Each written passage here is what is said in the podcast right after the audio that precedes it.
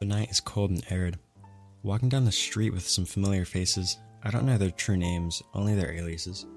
Under a lamp post and parking signs, a scribble of paint marking our property. Bags of spray paint, alcohol pens, acrylic markers. These smells linger off the sides of buildings and parked semis.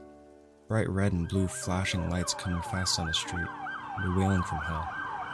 We only know one thing to do, and that's to run, trying to leave no one behind. Escaping to the construction zone for the new homes, the red and blue lights go past us. We split up and make our way back home. My shoes are muddy, and my clothes are sweaty, but it was a night full of excitement.